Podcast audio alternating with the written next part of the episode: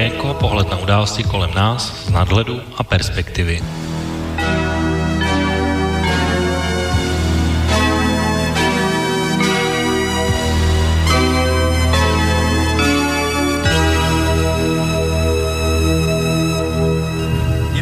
Spustili to. Obsazují nás sovětské tanky ze všech stran. Tak toto je koniec. Dnes po polnoci nás začínají obsazovat cudzie vojska. Volal mi to ministr obrany. Překročili hranice v Cínovci. Na Slovensku, ve Vyšném Německém a na mnoha dalších místech. Odpor není možný. Ministr obrany byl po tom, co mi to oznámil, zatčen. Jak zatkli? Je to válka. Za informace. Kdo zatkl? Co teda děláme, Šarman? To je neuvěřitelné. Kdo ti to řekl? Sovětský vojenský přidělenec mě informoval, že útok vedou vojska pěti zemí. Sovětského svazu, Maďarska, Polska, Bulharska a NDR. Čím to zdůvodnili? Jdou potlačit kontrarevoluci. Pane Bože, tak toto urobili mně. Je to zrada socialismu a zrada národa. Čo sa na mňa tak pozeráte? Ja som ich nepozval. No čo je? No tak si ma zastrelte. Vážený Leonide Ilíči, s vědomím plné odpovědnosti za naše rozhodnutí se na vás obracíme s následujícím prohlášením. Náš v podstatě zdravý polednový demokratický proces, náprava chyb a nedostatků minulosti i celkové politické řízení společnosti se vymykají postupně ústřednímu výboru strany z rukou. Tisk, rozhlas a televize, které jsou prakticky v rukou pravicových sil, ovlivnili veřejné mínění natolik, že se do politického života naší země začínají nyní bez odporu veřejnosti zapojovat živly nepřátelské straně.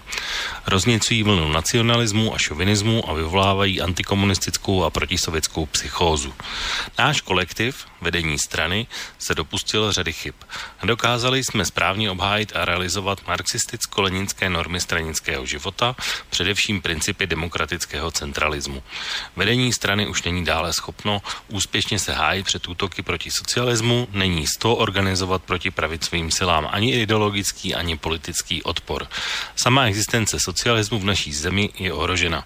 Politické prostředky a prostředky státní moci v naší zemi jsou nyní už do značné míry ochromeny. Pravicové síly vytvořily příznivé podmínky pro kontrarevoluční převrat. V této těžké situaci se obracíme na vás, sovětské komunisty, vedoucí představitele KSSS a SSSR, s prozbou o poskytnutí účinné podpory a pomoci všemi prostředky, které máte k dispozici. Uvědomujeme si, že pro KSSS a SSSR by tento poslední krok záchraně socialismu v ČSSR nebyl snadný. Proto budeme ze všech sil bojovat vlastními prostředky. V případě, že by však naše síly a prostředky byly vyčerpány nebo nepřinesly pozitivní výsledky, považujte toto naše prohlášení za naléhavou prozbu a žádost o vaší akci a všestranou pomoc. Vzhledem ke složitosti a nebezpečnosti vývoje situace v naší zemi vás žádáme o maximální utajení tohoto našeho prohlášení. Z tohoto důvodu píšeme osobně vám přímo v ruštině. Podepsání Alois Indra, Drahomír Kolder, Oldřich Švestka, Antonín Kapek a Vasil Bilak. Sovětská agentura TAS uveřejnila ve středu večer toto prohlášení. Jak bylo oznámeno, Sovětský svaz a další spojenecké země vyhověly žádosti stranických a státních činitelů Československé socialistické republiky o poskytnutí neodkladné pomoci, včetně pomoci ozbrojené, bratrskému československému lidu. V duchu tohoto rozhodnutí vstoupily vojenské oddíly spojeneckých socialistických zemí 21. srpna do Československa, do všech oblastí a měst, včetně Prahy a Bratislavy. Postup vojsk bratrských zemí probíhal bez odporu, vojenské jednotky Československé lidové armády zůstávají na původních místech, obyvatelstvo zachovává klid. Mnozí českoslovenští občané prokazují příslušníkům spojeneckých armád vděčnost za včasný příchod do Československa, za pomoc v boji proti kontrarevolučním silám. V Praze a některých jiných místech však pravicové protisocialistické živly organizují nepřátelské výpady proti zdravým silám v Československu a spojeneckým vojskům, která jim přišla na pomoc. Tyto nepřátelské akce se projevily organizováním provokačních akcí na ulicích, v rozšiřování nenávistných klepů a výmyslů, v rozhazování pomlouvačných letáků a došlo i ke štvavým projevům v rozhlase, televizi a v tisku. Sovětská agentura ta zdále pokračuje. Podvratnou činnost provádějí ty též protisocialistické živly, které v posledních měsících den ze dne napadaly základy socialismu v Československu, komunistickou stranu Československa a přátelství se Sovětským svazem a jinými socialistickými zeměmi. Za celou touto kontrarevoluční činností je patrná řídící ruka imperialistických kruhů.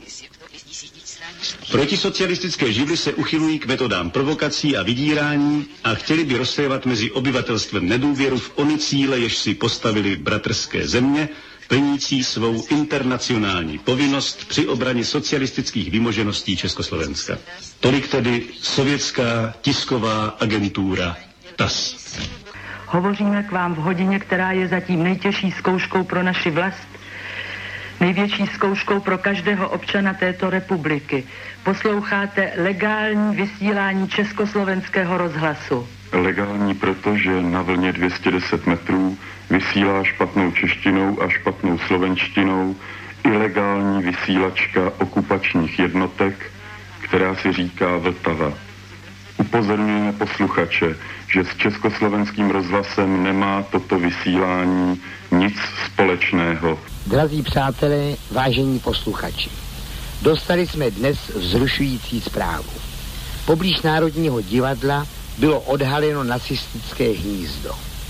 V budově proti lávce na Slovanský ostrov byl nalezen nejen sklad zahraničních zbraní, nejen vyslívačka a šifrovací zařízení, nejen speciální komplet rukavic určených k tomu, aby nebyly zanechány otisky prstů na předmětech, ale i dokumenty zjevně nacistického původu.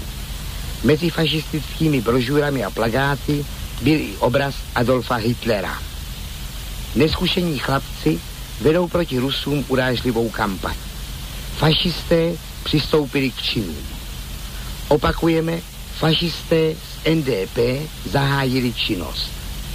Spolu s kontrarevolucí ne náhodou nastupuje i hrozba fašismu přicházející ze západu. Dnes byl nalezen Hitlerův obraz v blízkosti lávky na Slovanský ostrov. A zítra může být polepena hákovými kříži celá naše vlast. Předsednictvo ústředního výboru KSČ vyzývá všechny občany naší republiky, aby zachovali klid a nekladli postupujícím vojskům odpor. Ani naše armáda, bezpečnost a lidové milice nedostali rozkaz k obraně země. Předsednictvo ústředního výboru komunistické strany Československa považuje tento akt za odporující nejenom základním zásadám vztahu mezi socialistickými státy, ale za popření základních norem mezinárodního práva. V jednu hodinu a 30 minut přistávají v Rozini dva vojenské letouny, z nich je vysazeno několik desítek ozbrojených vojáků. Ti okamžitě obsazují hlavní letištní budovu, z níž vyhánějí na venkovní prostranství letištní personál a čekající cestující. 20 minut poté je zahájena letecká výsadková operace. Z pěti polských letišť startuje postupně 220 letadel typu Antonov s tanky obrněnými transportéry a výsadkáři na palubách. Na ruzinském letišti přistávají v kratších než minutových intervalech. Operaci zajišťuje ve vzduchu 200 stíhaček MiG-19 a MiG-21 a dále 150 menších letadel a vrtulníků. Na příkaz Karla Hoffmana je vyzazen z provozu rozhlasový vysílač na středních vlnách. Před třetí hodinou raní 21. srpna skončilo zasedání předsednictva UVKSČ.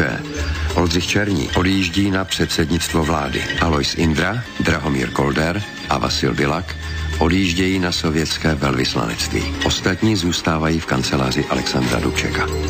Krátce po třetí hodině raní je internován sovětskými výsadkáři předseda vlády Oldřich Černík.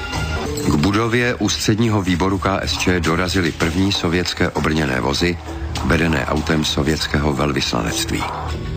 Před budovou je sovětským vojákem postřelen a těžce zraněn 31-letý Antonín Jarušek. Na příkaz Karla Hofmana je přerušen provoz všech vysílacích stanic. No, tak jak, Saša, budem řešit děla? Ani ja nechcem hovoriť o tom, čo bolo, len jednoducho nechápem, prečo pred plénom UV strany.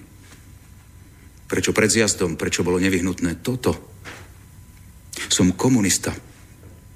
Toto spôsobí rozkol v medzinárodnom hnutí. Než ste prišli, náš ústredný výbor mal takú podporu v strane a medzi ľuďmi ako nikdy. To, čo ste urobili, je chyba. My sme boli národom rusofilov. S tým je teraz koniec. Vyhlbili ste medzi nás priepasť. Саша, ты ничего не понимаешь. Наши войска прошли по вашей территории без единого выстрела. Ваш президент, ваше правительство, все ваши структуры приказали армии не оказывать сопротивления. Не было ни единого конфликта, ни единой жертвы. Но ваши правые подстрекают народ против нас и сталкивают нас. И теперь наши войска стоят там с одной стороны, и они с другой. Друг против друга. Ты понимаешь, Саша? Ваши газеты выступают против нас, ругают Советский Союз, сеют пропаганду по всему миру. Při vědomí, co se s naší zemí po roce 1989 stalo, musím si přiznat, ač velmi nerad, že invaze především sovětských vojsk do Československa v roce 1968 zajistila lidu republiky dalších 20 let života v relativním klidu, v sociálních jistotách a v duševní pohodě. Pokud by k invazi nedošlo, to, co se z republiky stalo po roce 1989, by se stalo již po roce 1968. Bratříčku, nevzlikej, to nejsou bubáci, vždyť už si velikej, to jsou jen vojáci, přijeli v hranatých železných maringotkách. Se slzou na víčku hledíme na sebe, buď se mnou, bratříčku, bojím se o tebe. Na cestách klikatých, bratříčku v polobotkách. Prší a venku se setmělo, tato noc nebude krátká. Beránka vlku se zachtělo, bratříčku, zavřel si vrátka. Bratříčku, nevzlikej, neplítvej slzami, nadávky polikej a šetři silami. Nesmíš mi vyčítat, jestliže nedojdeme.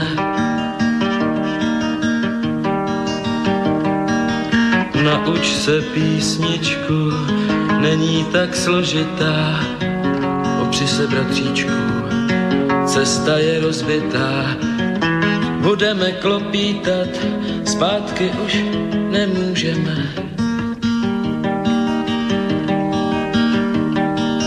Prší a venku se setmělo, tato noc nebude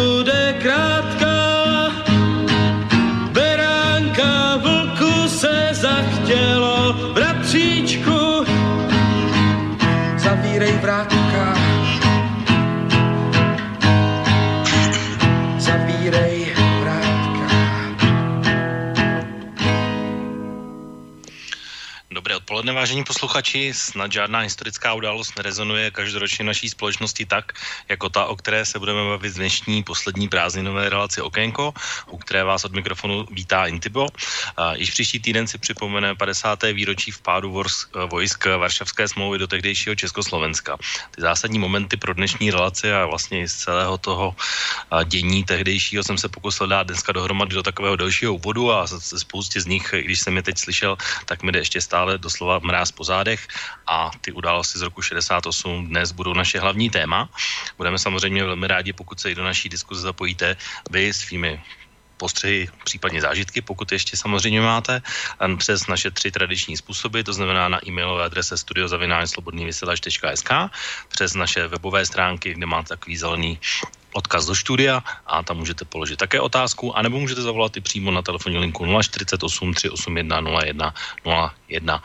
Vlastně dneska takovým hlavním motem by byla taková otázka asi moje, jestli jsou události ze srpna 1968 pro vás okupací anebo bratrskou pomocí a záchranou, tak jak se to aspoň v české společnosti neustále i po těch 50 letech eh, snažíme diskutovat. Já jsem říkal, že ta událost je vlastně i po těch letech a desetiletích stále živá a důkazem toho je dění na české politické scéně tenhle týden, protože eh, v neděli přinesl anglický deník Guardian rozhovor s předsedou KSČM Vojtěchem Filipem, který mu poskytl rozhovor a právě několik výroků, které Vojtěch Filip na tohle téma roku 1968 pronesl, tak eh, zbudil docela velkou diskuzi na české politické scéně a je to možná jedno z nejsilnějších témat, eh, které se tenhle týden u nás dějí, takže tím aktuálnější i tato relace bude. Nicméně eh, dneska dnešním hostem nebude Vojtěch Filip, ale hostem dnešní relace bude člověk, který vlastně na, na rozdíl ode mě ty události prožil i na vlastní kůži a na vlastní oči a může tím pádem srovnávat. A tím člověkem je člověk eh, a hosta z relace Okénko, kterého uznáte, to znamená Marty a měl být v tuhle chvíli na telefonní lince. Tak doufám, že mě slyší. Tak Marty, hezké odpoledne. Dobrý den, hezký večer na Slovensko a slyším tě velmi dobře. Tak já tě taky slyším velmi dobře, takže jsem rád, že všechno technicky aspoň funguje. Já jenom ještě než se dostaneme k Vojtěchu Filipovi, tak bych se tě zeptal na tebe na úvod. Po těch 50 letech před ten čas hrozně letí. Jsou tyhle vzpomínky třeba pro tebe ještě stále živé jako pamětníka, nebo už jsou dávno přebité takovými jinými, nebo tak, jak to berou někteří politici, že už je to taková událost, které bychom se v podstatě ani nemuseli vracet a už je to taková archivní věc? Takhle, jsou dvě věci. Jo. Eh, uvedu na pravou míru. Já jsem to zažil jako pětiletý kluk a moje největší vzpomínky jsou dvě. Za prvé samozřejmě pro pětiletého kluka, když vidí všude vojáčky a tanky a nás dokonce zastavili a chtěli dokumenty, tak eh, to je, to je věc, která se ti jako pětiletým dítě spíš líbí, jo, když vidíš vojáčky a tu techniku. Jako, že jo. Uh, druhá věc, a ta je daleko zásadní pro celý můj život a nikdy uh, si to nevymažu z paměti, je, že jsem viděl svého tatínka plakat.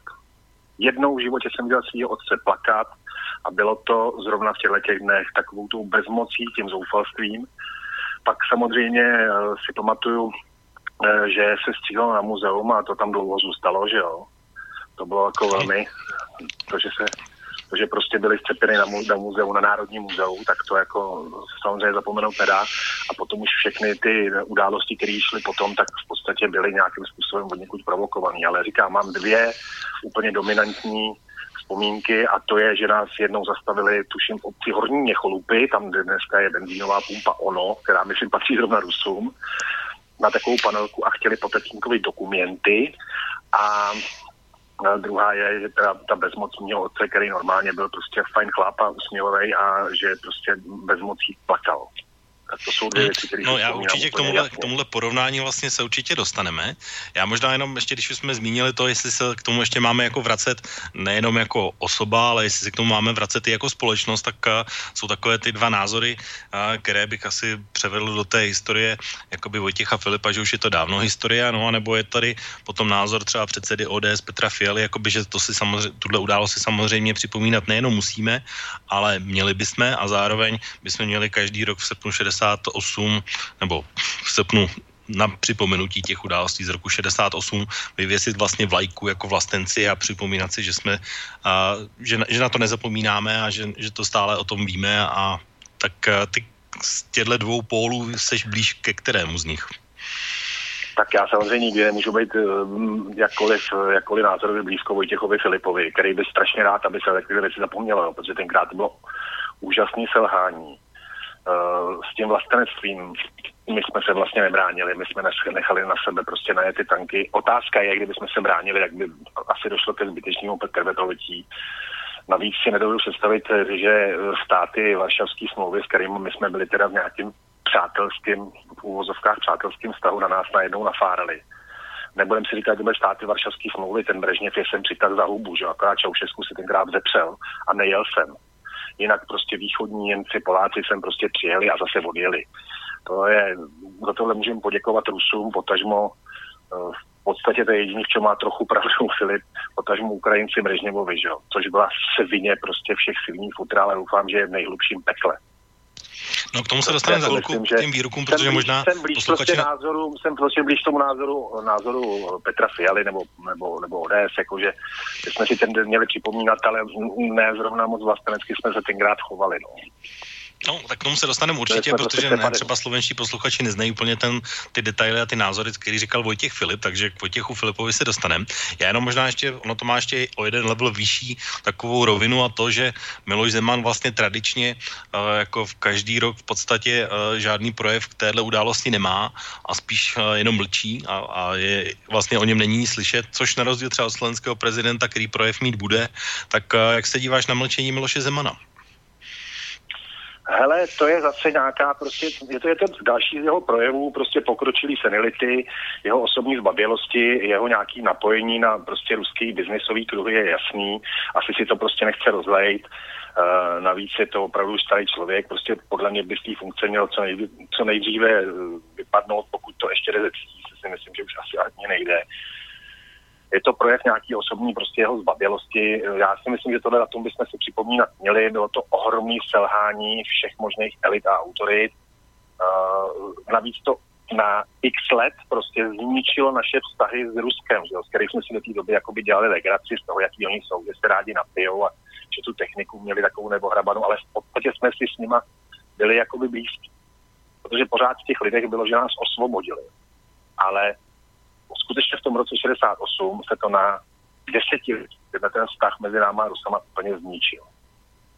Takže má pravdu, tak jak, padlo vlastně, tak jak padlo vlastně v úvodu, nebo ty to možná umíš posoudit třeba z, z pohledu těch svých rodičů, ale uh, byl, jak vlastně v tom úvodu v t, ta ukázka, kde říká Aleksandr Dubček, že jsme byli národ rusofilů a že je s tím konec a že, že to je chyba, tak uh, to je správný postoj, nebo ne postoj, to je postoj, který odpovídá je skutečnosti, to, je tak to, jak ty pamatuješ. Netvrdím, že úplně, ne, netvrdím, že je úplně správný, ale prostě, eh, prostě mm, byl blízko, blízko prostě faktu, že jsme proti nic neměli, mm, vnímali jsme jako velký bratrský národ. Eh, Taky z toho, z toho rozhovoru toho jakoby Dubčeka jsem ku podivu každému ruskému slovu rozuměl, tak jsem zjistil, že z rušti, rusky ještě jakž tak rozumím. Uh, jako víš co, tuhle tu slovanskou jakoby vzájemnost, když se setkáš s člověkem, uh, který je Rus nebo Polák, tak najednou zjistíš, že si jakoby rozumíte a, a najednou mezi váma jakoby vzniká nějaký přátelství, že jo. A oni tohle fakt pošlapali, protože já jsem z generace, který prostě takzvaně Rusáky nenáviděl a vůbec jsem nevěděl proč. Kvůli tomu, co mi tam zavlekli, jsem je nenáviděl a vlastně vůbec jsem nevěděl proč. Hmm. A chápali jste vy takovou tu retoriku jako toho, že sem přišli kvůli tomu, aby potračili, po- potlačili nějakou kontrarevoluci? Víš co, já měl hrozný štěstí, že já jsem vyrost v, za Prahou v relativně malý vesnici, asi já nevím, 900 lidí, kde ještě prostě byl starý pan učitel na, na škole a tolik zase do nás nešli, tolik, nás to nevy, tolik nám to nevysvětlovali. Oni se nás opravdu ještě snažili naučit psát a počítat. Jo. Samozřejmě ze všech médií to od eh, roku 70 do tebe pálili, že to byla bratrská pomoc, vylučovali se lidi, vyhazovali se z práce za, za nesprávný postoj, že jo. Uh, samozřejmě byl hrozný rozdíl mezi tím, co si slyšel doma a co si slyšel venku. A já jsem teda nebyl z rodiny zrovna, která by ten socialismus až tak hltala, že jo, protože, jak říkám, děda Kulak a táta zabavený živnostník, takže to opravdu si asi dovedeš jaký k tomu měli vztah. No to právě, že to je si pro mě to vlastně je taková jako, nebo pro třeba pro spoustu posluchačů to může být jako hodně vzdálená a minulost právě, tak proto o ní mluvíme, protože je, to je zrovna asi taky dva týdny zpátky vyšel v Česku takový průzkum, jak znají dnešní mladí jakové různé události z roku 38 a 68 a 48 a podobně tady ty osmičkový roky a ta bilance je docela tristní, takže, takže určitě je dobře, že o tom se bavíme takhle, protože třeba tohle už je pro ně něco nepochopitelného, s čím se samozřejmě ani setkat nemohli.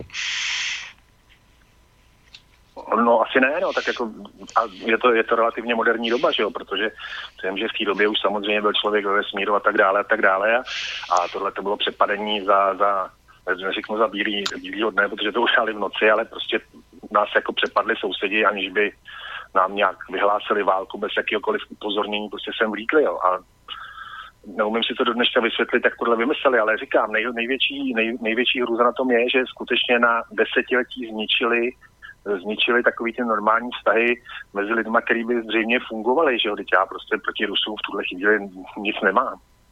Vůbec jako nic, samozřejmě si uvědomuji, že to je zvláštní, zvláštní státní řízení, že se někdy chovají jako blázni, protože při vědomí si svý síly, že tam prostě ten nacionalismus je, oni jsou na Matičku Rus náležitě pišní, ale prostě osobně já se s Rusama samozřejmě stýkám v té Praze, různě tam pracují a s těma klukama jsme normální kamarádi a můžu říct, že máme úplně korektní přátelský vztahy, jsou to fajn lidi, jako. Až potom, když si zaspomínáš na tohleto, no tak říkáš, co to, co to tenkrát udělali prostě, no. No, zase ty vojáci možná zavlečení, jedna věc, ne- která už nás trošku navede na toho Vojtěcha Filipa je, uh, že vlastně dřív, a vlastně pouštěl jsem to i z- v úmyslu uh, z těch různých uh, záznamů z českého rozhlasu, že vlastně tam se nikdy nemluvilo jakoby o Rusech, anebo o Ukrajincích, nebo o nějakých, já nevím, Bělorusech, anebo já nevím, Sovětský svaz? Obyvat, obyva, no, jako ono se to bralo jako sovětský svaz, ale Vojtěch Filip a let, kdy se to právě teď eh, rozmělňuje jako na to, že vlastně sovětský svaz ne a že, že k tomu se dostaneme za chvilku, že vlastně už je rozdíl mezi Rusko, Ukrajina, baltské státy a podobně, tak eh, v té době se to bralo taky takhle, nebo to je nějaký teď nějaká novinka, která jako by se Ale do toho snaží se tomu říkalo rusáci, vždycky se tomu říkalo rusáci. Vždycky se tomu říkalo rusáci, my jsme se nikdy nenaučili vnímat jako sovětský svaz, prostě pro nás to jsou rusáci, to je, to je v nás zakořeněný. Týhle generaci dnešních šedesátníků, padesátníků, že jo, prostě jednotný, taky si nehrál nikdy hokej se sovětským svazem, vždycky jsme hráli s rusákama, že jo.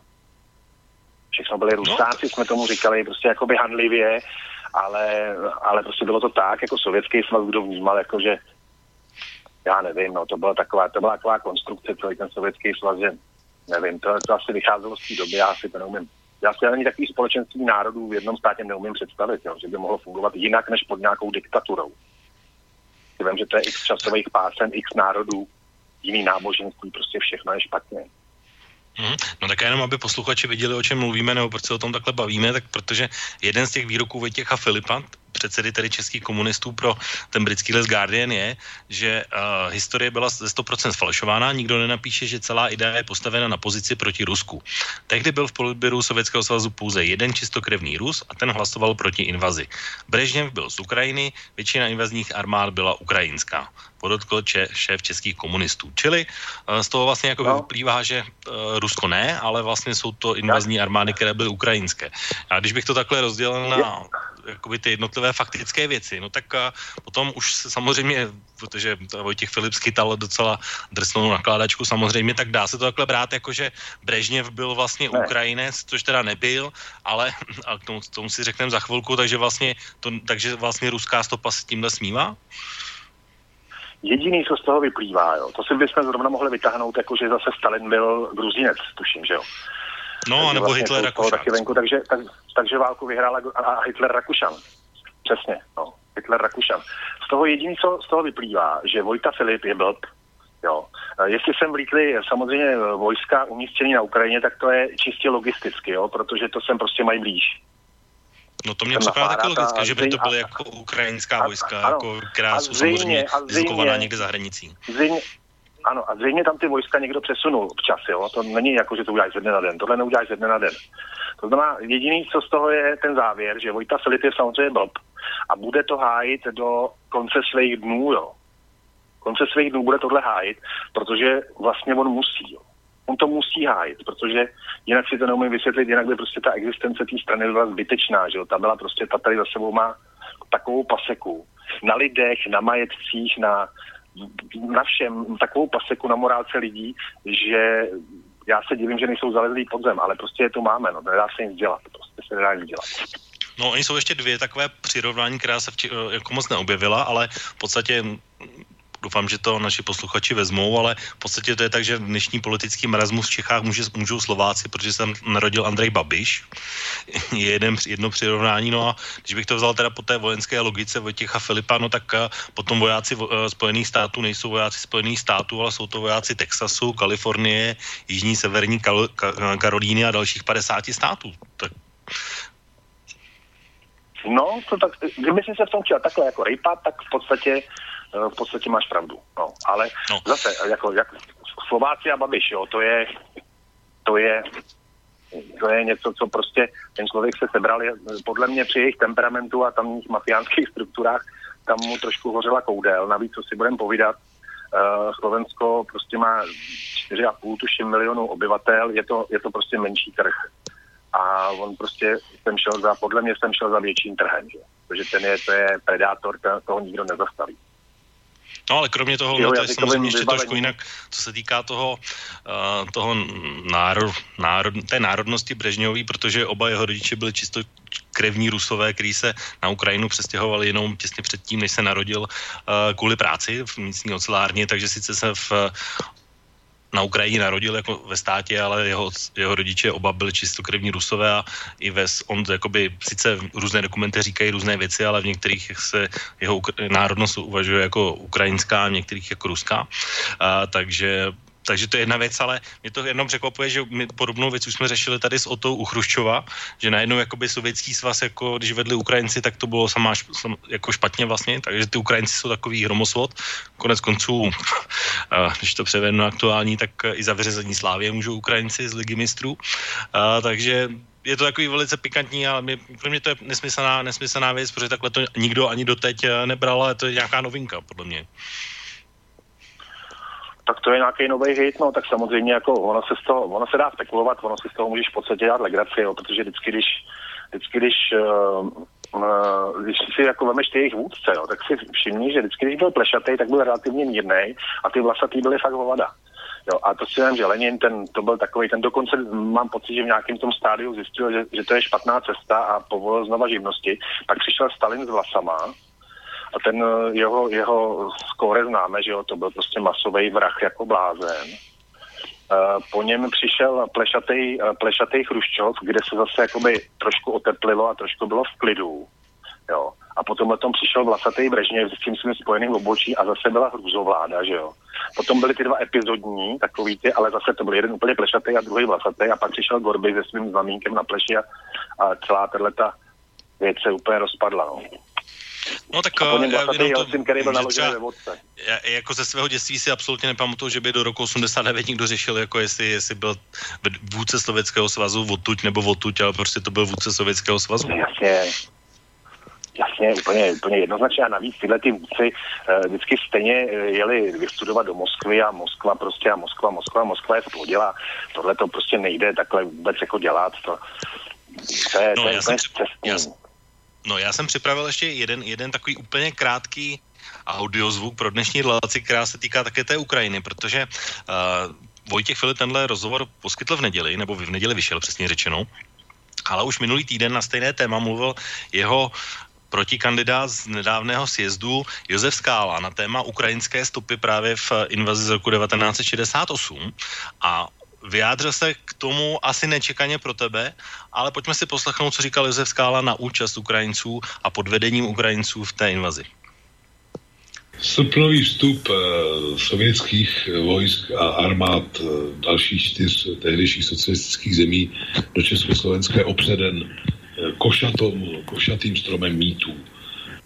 Ten o těch Ukrajincích je kouzelný, tak Andrej Grečko, ministr, byl Ukrajinec a někteří další byli Ukrajinci a z toho neplyne ještě, že jak, se, jak to koluje po internetu, že to byla vlastně ukrajinská invaze.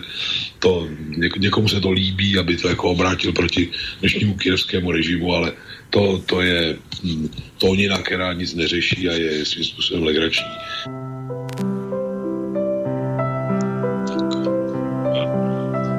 Halo? No, to já jsem teď... tak to byl. Člověče, je to zvláštní, nikdy, nikdy nevypadnu, nikdy nevypadnu z toho, nikdy nevypadnu, jakoby, mi nevypadne telefon, ale kdykoliv my dva mluvíme spolu, tak se to nějakým záhadným způsobem stane. Mhm. Já A jsem slyšel jsi teď Josef. Josefa Skálu? Bohužel neslyšel, ale, ale každopádně víš co, ten Skála, eh, ať je to takový jakoby kovaný stalinista, tak eh, mu nelze upřít, že to je velmi vzdělaný člověk. Jo. Ale oni tyhle ty velmi vzdělaní lidi eh, jsou schopní tak neuvěřitelně něco překroutit, že se ti úplně protáčejí panenky. Ale říkám, neupírám panu Skálovi jako velký vzdělání a uh, opravdu jakoby schopnost někoho přesvědčit. To jako mu nechci upřít. Ale bohužel jsem neslyšel, tak nebudu se k tomu vyjadřovat, prosím. Jo. Tak Josef Skála říkal, Zrovna že samozřejmě ta vypadlo. účast je, je úsměvná, že to takhle nelze brát a i když ministr obrany Grečko byl Ukrajinec a Brežněv byl jako braný jako za, za Ukrajince, a, takže samozřejmě z toho nic neplyne, že by, že by to bylo ukrajinská invaze samozřejmě, protože to byla sovětská invaze. Mimochodem a, ještě bývalý předseda KSČM Jiří Svoboda a, vlastně se také vyjádřil na svém blogu k tomuhle, a, že 21. srpen 68 obnažil skutečnost, že země socialistického bloku neměly od poválečného uspořádání žádnou suverenitu a byly Sovětskému svazu respektovány pouze jako vazalské státy. A napsal Svoboda. To, to znamená, že Vojtěch Filip se zmínil. Po to bych se podepsal. Jednoznačně, po to bych se podepsal. No. Akorát, že my jsme se prostě potom s tím Dubčekem, který teda byl Slovák, že jo. To je ne, jistě, jistě to byl v tu dobu nejoblíbenější Slovák prostě všech dob tady. Prostě ten Dubček, to si pamatuju, že moje máma prostě Uh, že Dubček s tím svým milým bezbraným úsměvem tady byl nesmírně prostě oblíbený. Nesmírně ale. To bylo, no, myslím, to... myslím, že to bylo nejlepší období toho našeho společného státu, jo. Protože za Husáka jsme už ty Slováky zase začali trošku vnímat jinak, protože se vždycky, vždycky každá věc má nějaký svoje stělesnění. A ten Husák to byla jednoznačně záporná figura, ale ten usměvavý Dubček s tím svým eh, takovým tím nevýrazným hlasem, ale on mluvil hezky, pořád měl takový úsměv a lidi ho vážně měli rádi. To si pamatuju, prostě i pro mě byl Dubček něco jako sympatický pán, jako. A zůstalo ti tohle přesvědčení i teď, po těch letech? Ale já si pořád myslím, že, že, že Dubček byl v podstatě levicový levicovej člověk, který byl, který, měl, který byl slušný. Já si furt myslím, že to byl slušný chlap. Furt si myslím, že to byl hodný člověk a že oni ho strašně vypekli. Teď on přece vystudoval v tom, v tom eh, Rusku, že jo? On prostě uh, byl výborně, on mluvil výborně rusky a hlavně byl o těch ideálech uh, toho socialismu. Nikoli komunismu, ale socialismu. O nějaký té sociálně spravedlivé společnosti. On o tom byl opravdu přesvědčený, což když přeneseš do té doby, tak to není nic proti ničemu, protože bylo 20 let nebo 23 let po nějaký válce, která zdevastovala celou Evropu. Já se vůbec na něj nezlobím a vzpomínám na něj jako na milýho chlapa, který prostě s tím svým bezbraným úsměvem prostě to tady aspoň zkusil. Jo. Já, já na něj mám prostě pořád takový pozitivní náhled. Hmm. A ne, ani Stejně ti jako tam nevadí taková ta Svobodu, jo. věc, která je mu vyčítaná často, a to znamená, že jednak moskevské protokoly, že je podepsal a druhá věc, takový ten Pendrekový zákon o rok později vlastně ale, už eh, ale nemá, na jeho nemáš odchodu v pocit, podstatě nemáš pocit, že už měl, no, dobře, ale to už mohl klidně udělat pod ohromným tlakem, nebo pro, jak se říká, s pistolí na spánku, to nebylo úplně jeho svobodný rozhodnutí, já jsem o tom přesvědčený. Já si prostě myslím, že už v té době on byl zklamaný, zrazený, zhrzený člověk, který prostě prohrál. Přestože to myslel tak strašně dobře a já jsem do dneška přesvědčený, že ten Aleksandr Dubček to vážně myslel s těma našima dvěma národama opravdu dobře. A byla to nejlepší doba našeho vzájemného soužití. Pak to, bylo, pak to byla super zem. Určitě, tak já říkám, proto jsem měl i tady vlastně, v, na to jsem se chtěl zeptat, protože ty jsi měl možnost eh, vlastně, nebo rodiče měli možnost eh, se s tím seznámit osobně a pak je tady ale druhá věc, eh, která je taková asi negativní, kterou se musím zeptat a zmiňoval jsem ji taky v tom úvodu, a když jsem tam četl ten zvací dopis. Eh, je zajímavé, že aspoň pro mě, že ta ruská agentura nebo sovětská agentura TAS uváděla, že to bylo na pozvání vedoucích představitelů, ačkoliv celou dobu, co já pamatuju, tak se k tomu nikdo nikdy nepřiznal. Jak ty se díváš na tu skupinu těch, kteří vlastně jednak ten zvací do, dopis sepsali a poslali a naopak eh, vlastně se potom nikdo nechtěl přiznat tomu, že je pozval. Hele, tak eh, když si vemeš jako personálie těch, co to byli, jo, to znamená ten Indra, Kolder, Bilak, no to je prostě, že jo. Tomu se snad nemají ani Slováci, ten podcházel od někde do Svídníka, tuším. Tak, eh, tak eh, to tak jako intelektuálně nebyly žádný špičky, že jo. Bilak byl tuším krejčí. To znamená, že oni splnili ty užiteční idioty. Já nevěřím tomu, že to vymysleli sami. Já myslím, že to dostali příkazem a že to prostě udělali. Já je jednoznačně vnímám jako zrádce. A opravdu, jak neprahnu po krvi, tak tyhle lidi měli být odsouzený za vlasti zradu. Ne uvězněný, na to se vykašlu, ale měli být morálně odsouzený za vlasti zradu, protože to, co udělali, byla úplně čistá vlasti zrada. Tak já je vnímám, mám to samozřejmě nějakým způsobem zprostředkovaný od rodičů, který na adresu prostě soudruhů Indry, Bilaka, Hoffmana, že jo, a tyhle těch, těchto těch prostě komoušů neměli nikdy hezký slovo, jo. To prostě fakt byli prostě zrádci. Byla to vlastně Hmm. zrada, jednoznačně. No tak ono, ono, ta skupina byla samozřejmě širší a to možná odpovídá tomu, že a to je vlastně to, co já jsem nechápal jako dítě a ty, ty jsi to taky řekl vlastně, jak je to možné, že se vlastně Československo během v podstatě několika desítek minut stalo okupovanou zemí bez nějakého odporu. K tomu odporu se ještě vrátíme, ale a vlastně ona už, ta příprava už tam byla delší, evidentně, protože třeba ten Karel Hoffman, to je vlastně jiný člověk, který za to byl odsouzen, za tu činnost a také zmiňoval jsem to v tom úvodu, to bylo vlastně to, že uh, vlastně vyp- vypnul vysílání česk- českého nebo československého rozhlasu tak, aby se vlastně nedoz, nedozvěděli žádné informace. On teda zapomněl na to, že No. ještě existoval v té době rozhlas na drátě, takže ti, kteří tenhle přístup k tomuhle rozhlasu měli, tak ty informace také slyšeli. Ale to byl vlastně jediný člověk, který ale až po drahných letech a jenom asi na 30 dnů se dostal do vězení a byl odsouzen, ale jinak nikdo z nich eh, odsouzen nebyl. Ono tady asi bohužel je třeba říct, že asi z hlediska českého tam vlastně ty podklady byly, ale tím, že se rozdělilo Československo na Česko a Slovensko, tak eh, vlastně už by to spadalo do kategorie toho, že třeba Vasel Byla by musel být odsouzen uh, už vlastně na Slovensku samostatně, takže bohužel k tomu nedošlo.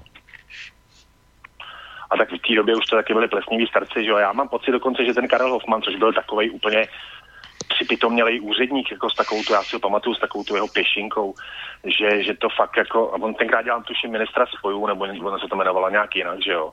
To znamená, to vypnul, ale že by tenhle ten to vymyslel, to si myslím, že ne.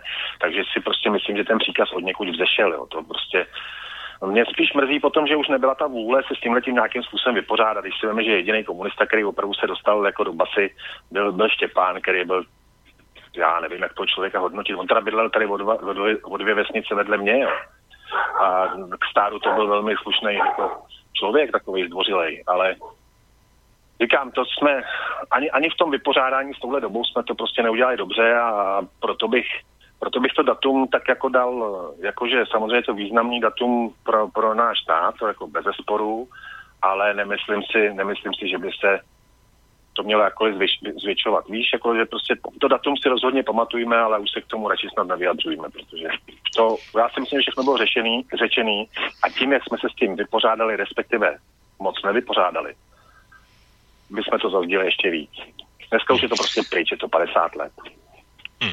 Když se podíváš takhle zpětně, tak je tady ještě jeden politik, eh, který má taky samozřejmě velkou uh, zásluhu v vozovkách a velkou roli v tom sehrál a to je tehdejší prezident Svoboda, protože asi samozřejmě známá věc je ta, že všichni ti nepřátelé téhle skupiny byli hned ten den, to znamená 21. jednak zadržení a pod samopaly odvlečení a odvezení do Moskvy, kde tom následující týden vlastně probíhala ta složitá jednání, která skončila těmi moskevskými protokoly, ale vlastně ten člověk, který byl jakoby stranou v podstatě, aspoň z mého hlediska, tak byl prezident Svoboda. A ty si na něj nějak vzpomínáš z hlediska svých pamětí, anebo když se podíváš na to zpětně, tak eh, bylo vlastně dobré rozhodnutí do Moskvy nebo ne? Eh, eh, To je velmi rozporuplná postava. Vycházíme z toho, že za prvé prezident Svoboda byl hrdina Sovětského svazu, jo. Za ty bitvy u Sokolova, za takové věci. Takže on byl hrdina Sovětského svazu, což v tom Rusku je samozřejmě jako docela šajba. Potom to byl účetní v nějakým v nějakém zemědělském družstvu, kde se o tom snad dozvěděl Chruščov a okamžitě zase Svoboda začal stoupat. Já si myslím, že Svoboda byl především voják. Každým coulem. Můžeme si myslet o tom, že Dukla byla zbytečný pro krve prolití, že jo? Můžeme si myslet o jeho vojenství, co chceme, ale on byl prostě voják každým coulem. A on se prostě sebral a odjel si do toho. Já mám pocit, že on se vrátil s těma lidma, ne z té Moskvy. Ne, vrátil se, on tam je, upozor...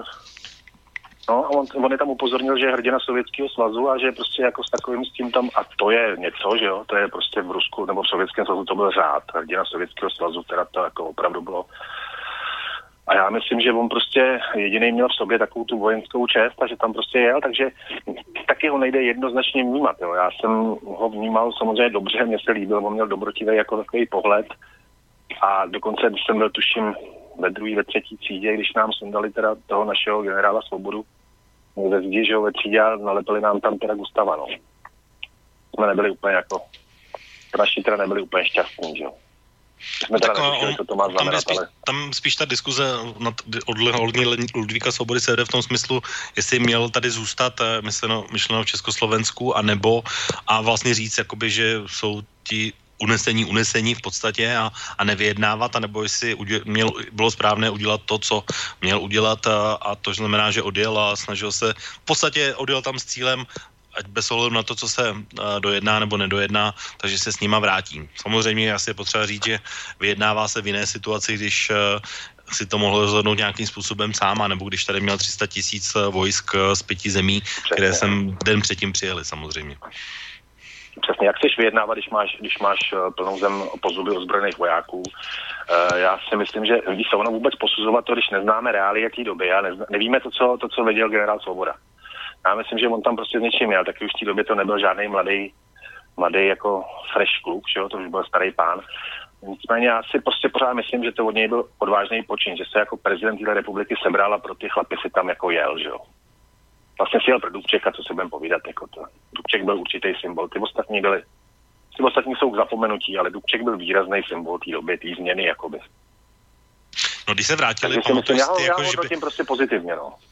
Jo, uh, jenom když se, oni se vrátili, tak uh, když se podívám do těch různých historických uh, materiálů dneska, tak uh, vlastně je tam takový zajímavá věc, že všichni byli rádi, že se vrátili, ale vlastně nevěděli, co se tam podepsalo, protože dlouho to bylo takové trošku tajné, bych řekl, a vlastně ty dohodnuté věci se začaly dít až potom následně, tak uh, jak říkám, bylo to tak, jakoby, protože Dubček byl takový ten, ten, ten, ta nevýrazná tvář, ale byly tam i ty ostatní, tak pro tě to nebylo tak zase tak pozitivní, jako že si to nebyl spojovaný s tím, s tím režimem tehdejším?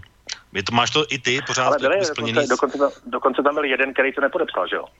No, Kriegel samozřejmě. A, a, a Kriegel, a děsně se divili, že ten člověk sedí v letadle a to si myslím, že zase byla práce jako Ludvíka Svobody. Takže uh, samozřejmě, že ten Dubček měl nějaký svůj tým a že taky už uh, já nevím, já jsem se samozřejmě narodil za, za, za uh, šéfování tady Antonína Novotního, který byl klasický nomenklaturní kádr, nicméně za jeho vládnutí tady došlo k určitýmu takovému povolení těch 50. let, už to nebylo tak jako by seš, sešněrovaný a ten Dubček na to prostě navázal toho prostě důvodu, že novotný by toho nebyl schopen. Už nebyl tak zakořeněný v těch svých bolševických manírech, že prostě by to nebyl schopen. Prostě Dubček byl jednoznačně tvář tohohle, té předměny, předměny, že od toho ledna, prostě od toho do toho srpna, kdy to teda tady ty, ty, ty, tady ty tanky prostě zlikvidovali a bylo po všem. Jako. Tak to, to, to jsme tady zmínili, protože Ludvík Svoboda byl voják a my jsme zmínili vlastně takovou tu vojenskou stránku věci.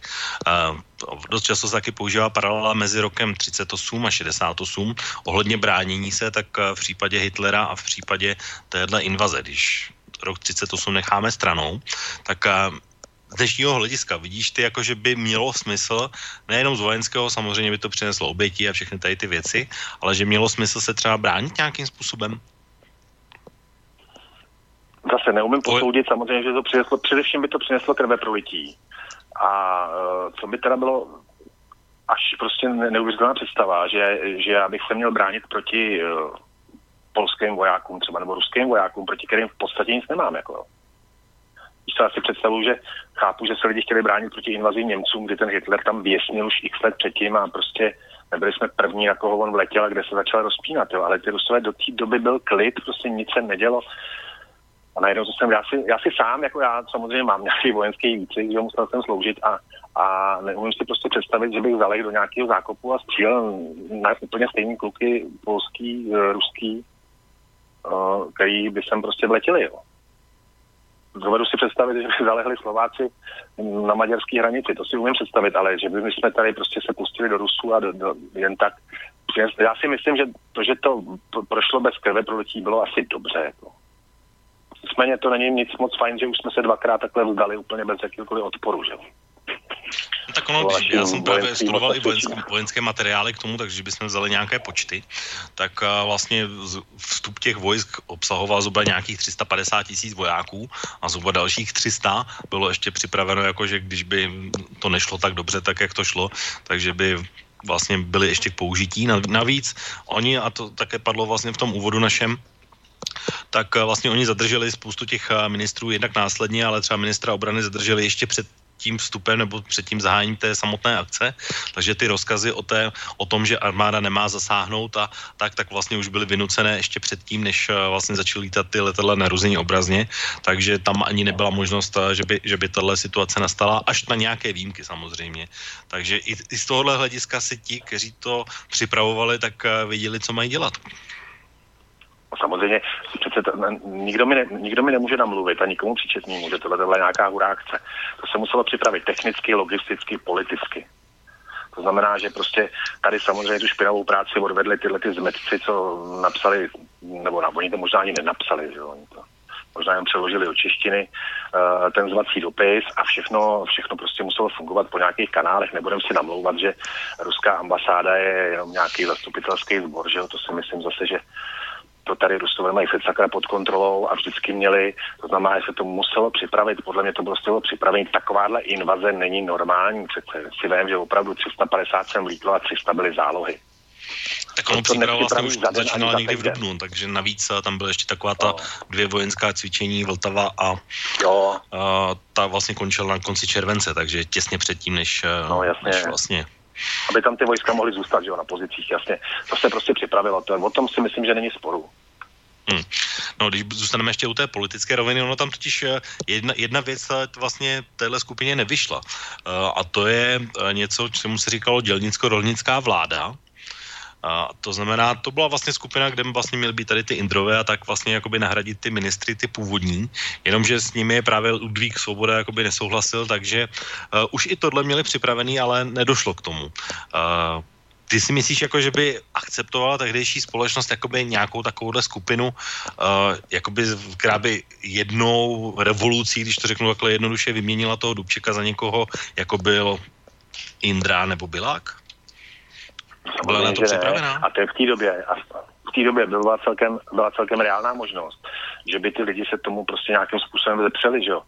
To začalo prostě upadat potom a vlastně úplně to začalo upadat. Ale každá, každá takováhle věc si musí najít ty svý, ty svý užiteční idioty a tady se prostě, co si budeme povídat, na, náš, bohužel náš národní rys, nebo národní rys je prostě vycískat ze všeho, co dá, když se prostě zjistilo, že tady hlavou vozit neprorazíš, tak prostě spousta lidí začala tím režimem jakoby kolaborovat, nebo prostě říkala, ale nemám to zapotřebí. Začalo se vyhazovat z práce, že jo, začalo se prostě, začalo se zastrašovat a, a já si myslím, že většina nás jako Čechů se nechala prostě zastrašit a říkala si, ale to není moje věc. A začali jsme si jezdit na ty svoje chaty a, a začali jsme se o víkendech prostě úplně odřezávat od tohohle režimu, aby jsme aspoň dva dny měli klid, jako, že jo. Znamená, že spousta lidí jako na to rezignovala s tím, že si snad mohli myslet, že se to že to upadne samo a ono to nakonec samo upadlo. No. My jsme prostě takovýhle národ, my jsme fakt kredlikáři a švejci, si budeme povídat. Nemáme ten temperament, že, co mají naši východní sousedi.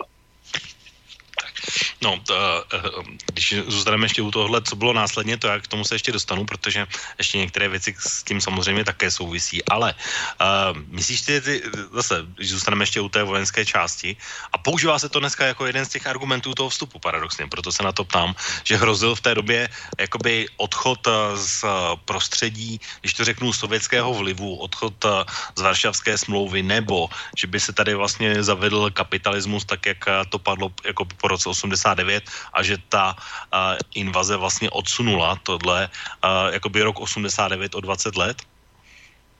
Tak to si nemyslím jak ani se díváš, ale jak se díváš na tohle?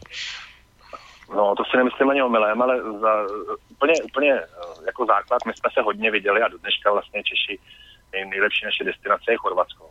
A ten socialismus v Jugoslávii pod Josipem Brozem Titem byl trošku jiný, že jo. Oni si krásně odjeli do Itálie, nikdo je v té Jugošce nedržel, oni se tam vraceli a oni se prostě báli toho, že by jsme si to tady asi takhle sfoukli sami, ale já si myslím, že v té době, v tom roce 68, to vlastně ty lidi neměli úplně jako špatně. Mělo to samozřejmě svý mouchy, že jo, tu a tam si nemohl něco sehnat, ale v tom my jsme mistři zase, jako, co si budeme povídat. Tak uh, já si myslím, že se tady schylovalo k něčemu, že, že, že to opravdu, jako on to pojmenoval ten Dubček, že to byl ten socialismus s tou lidskou tváří, ono po těch 50. letech nebylo to bylo vlastně úžasný téma. Socialismus s lidskou tváří, na to slyšel úplně každý, takže si myslím, že ta podpora, kterou oni tenkrát měli, byla naprosto úžasná. Naprosto, nikdy už se jim tohle to nemůže povést. Tenkrát opravdu dokonce měli i v intelektuálech oporu, i v umělcích měli jakousi oporu, Uh, i prostě takový hvězdy jako Jan Verich prostě mluvil o Dubčekovi velmi pěkně, to se dá najít na YouTube, jo. Prostě ten člověk byl nějaká naděje, která tady prostě s těma tankama zhasla. Za noc. Pak ještě bylo nějaký období, že, že jsme to nebrali úplně vážně, ale potom to no, Husák tím šíleným projevem, že jo, ať nech, nech odpadne člověk kolísavé, tak tím to úplně teda rozbil a potom teda nastala skutečně doba jako, fakt jako temna, no. Takový, takový to bez, ono, se to, ono to, mě to splývá v jednu šeť, jako. Tenkrát už jsem trošku pobíral, takže to období ti splývá v jednu šeť, kterou nám tu a tam osvítili hokejisti nebo fotbalisti, že jo, ale jinak to byl takový život o ničem. Já nevím, si dneska dovede někdo představit, co to je jako jít si zažádat tu výjezdní doložku a takové věci. Bylo to divný, no. Mohlo No, možná já- lepší na tu dobu tam, zapomenout. tam fungoval vlastně jeden takový pojem, který asi taky bys mohli vysvětlit, a to je uh, socialismus s lidskou tváří. Uh, tak uh, vlastně tohle se říká, že tohle vlastně byl konec toho socialismu s lidskou tváří a že se ukázalo, No, že žádnou lidskou tvář nemá. Tak s tímhle by si souhlasil? Nebo No, když bys měl vysvětlit někomu z dneška, co vlastně se že to bylo tímhle myslelo? heslo. To bylo fantastické heslo. To jako bylo fantastické heslo a tenkrát ještě neexistovali asi žádní PR manažeři, ale na takovýhle heslo by dneska mohli být pišní, protože si myslím, že všichni tomu uvěřili, že, že to, co dělá Dubček s tím svým dobromyslným úsměvem prostě a s tím, jak on se s lidma bavil a jak vysvětloval a, a i, měl do, i měl dobře udělanou propagandu, on byl neustále někde mezi lidma, bez žádných bodyguardů, on skutečně stál mezi lidmi, jo vysvětloval a prostě povídal a teď na něj byli nalepený tehdejší prostě umělci, že jo, Iva Janžurová s ním byla, Věra Čáslavská, všichni tyhle ty lidi prostě byli u něj blízko, měl u sebe tyhle ty tváře, na který ten národ byl vždycky pišnej.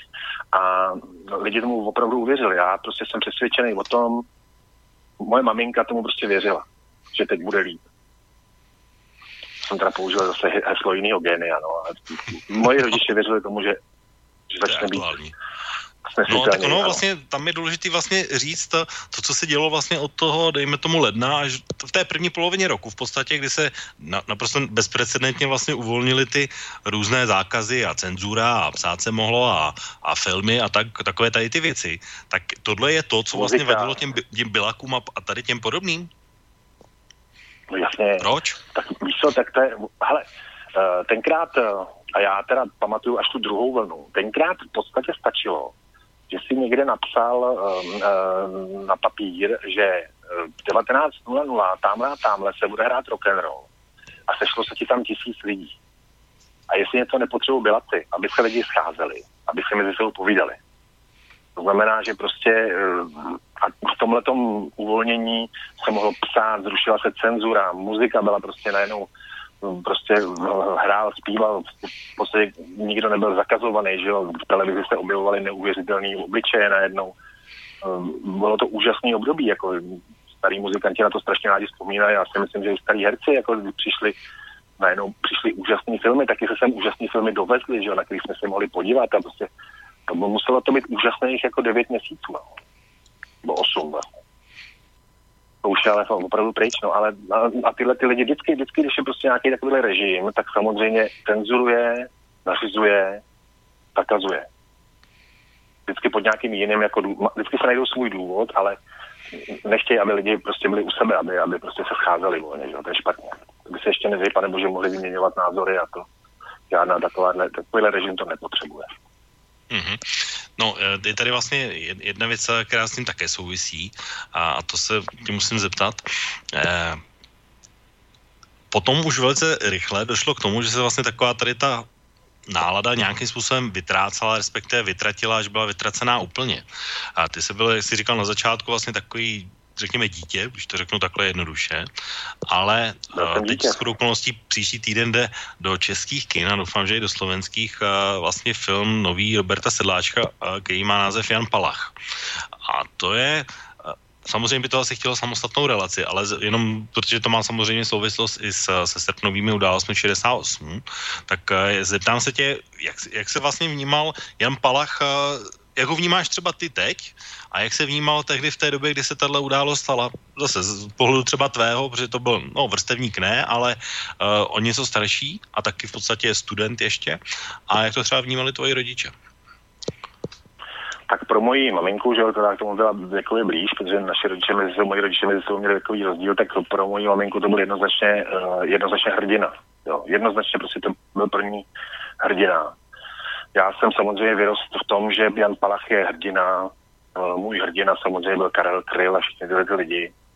Karel Kryl do dneška můj hrdina je. Uh, dneska si zase jako říkám s tím, že už mám prostě uh, dokonce vnouče nebo vnoučata, tak si říkám, jak strašnou bolest ten kluk udělal svým rodičům, jo. Jak, jak děsivou bolest, jestli to, jestli to prostě nešlo jinak, jo. Pak si to říkám, jak ten život prostě jde a stáváš se otcem a po, posléze dědečkem, tak si naprosto nedovedu představit tu strašnou bolest, kterou on způsobil prostě svým rodičům. Tímhle tím rozhodnutím, který je natolik zásadní, že je nezvratný a v podstatě je dobře, že tím zraněním podlehl. Dovedeš si představit, kdyby to přežil. Tak to bylo něco strašného. Že?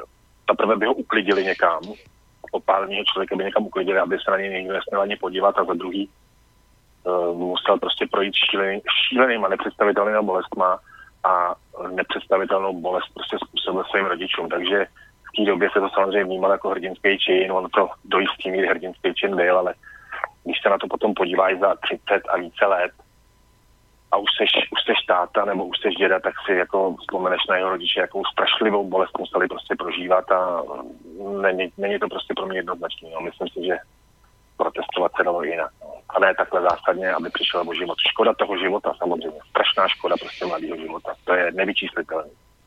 Hmm. No, pojďme se vrátit ještě na, zase k Vojtěchu Filipovi. My jsme říkali vlastně, se bavili o té Ukrajině a, a o těch ukrajinských, ukrajinských a vojácích a armádách. Já jenom tady do toho vložím jeden dotaz od Kamila posluchače. A zdravím, nechápu, jak můžete porovnávat název Rusko s názvy Texas, Ohio, Nedvada, pokud se jedná o identifikaci vlády. Jestli mám správné informace, tak první ruská 492 poslanců, z toho 432 poslanců jisté národnosti, kterou není radno jmenovat. Mezi lidem se říká, že stejná národnost ovládá i USA. Vládu SSSR při do okupace ČSSR tlačilo Polsko a doufám, že se nemýlím i Maďarsko Kamil. No, uh, určitě budeš tomu, co říct, a protože tohle jsem zmiňoval já, tak já jenom zmíním, že já jsem slovo Rusko a, a srovnání s Texasem, Ohájem a Nevadou nepoužil, já jsem použil jiné srovnání a, a to, že uh, i tehdy se používaly uh, vojska i v těch zprávách, jak, jak jsem je pouštěl na začátku, nikdy se nemluvilo o tom, že to jsou ukrajinské armády, ruské armády, baltské armády, ale vždycky to byly vojska Sovětského svazu, stejně tak, jako se používají vojska Spojených států amerických a nepoužívají se to, co použil Vojtěch Filip, to znamená, že bych řekl, že to jsou vojáci z Texasu, Ohio, Nevady nebo odkudkoliv, ale jsou to prostě titulárně a názvem a vojáci Spojených států, stejně jako tehdy to byl Sovětský svaz. Takže to je jenom můj komentář k tomu.